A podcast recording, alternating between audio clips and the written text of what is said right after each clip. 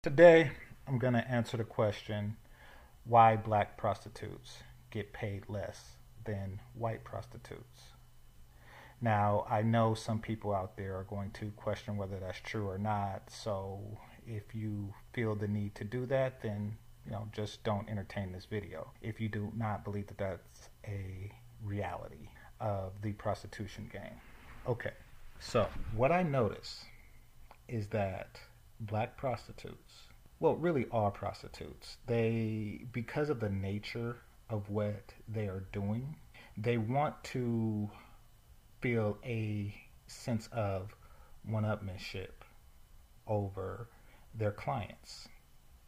You see, in every other industry, you have the customer is always right. You know, customer comes first, this, this, and this. Basically, any other type of service industry caters to the needs of the customers, and it is very important that the customer feels satisfied and that the customer feels appreciated. And never should the customer feel disrespected or belittled. However, what they do, and I'm assuming I've never actually been a prostitute, but what they're doing, because of the nature of what they're doing, they do not want to create a society where they're looked down upon by everyone, including their customers. They don't want to be seen as the lowest of the low. So they picked another group of people to be seen as the lowest of the low. And in this case, it is the customer base. So they call them things like tricks. They call them things like Johns or whatever it is. But basically, they are belittling the people who pay for sex because of the simple fact that they are paying for sex. Now, one can say they're belittling themselves if they have to pay for sex, but as I understand the industry, it's really comprised of men who don't necessarily have to pay for sex, they just want to. Married men who are looking for something on the side, or somebody who has an erotic fantasy that they want to try out on someone other than their significant other. Who knows what leads a person to pay for sex? However, they do. And they're looked down upon by the very people who they're soliciting sex from. Now, what's and this is just me going off of the general stereotype. This is a lay person who's never really entertained that culture looking from the outside in. From what I notice, other races of women, and by other races I mean non black women, if they have a disdain or disrespect for the client, they keep it to themselves. He is called a sugar daddy, not a trick or a John. He is called a client, a customer, someone whose business you appreciate. However, with the black ones, not only do they belittle the clientele to each other, they do it directly to the client. You see, it's important for both the prostitute to feel superior to the client, and it's also important for the prostitute that the client feels inferior to her. They want to create a very unique social hierarchy that starts with the pimp and ends with the trick.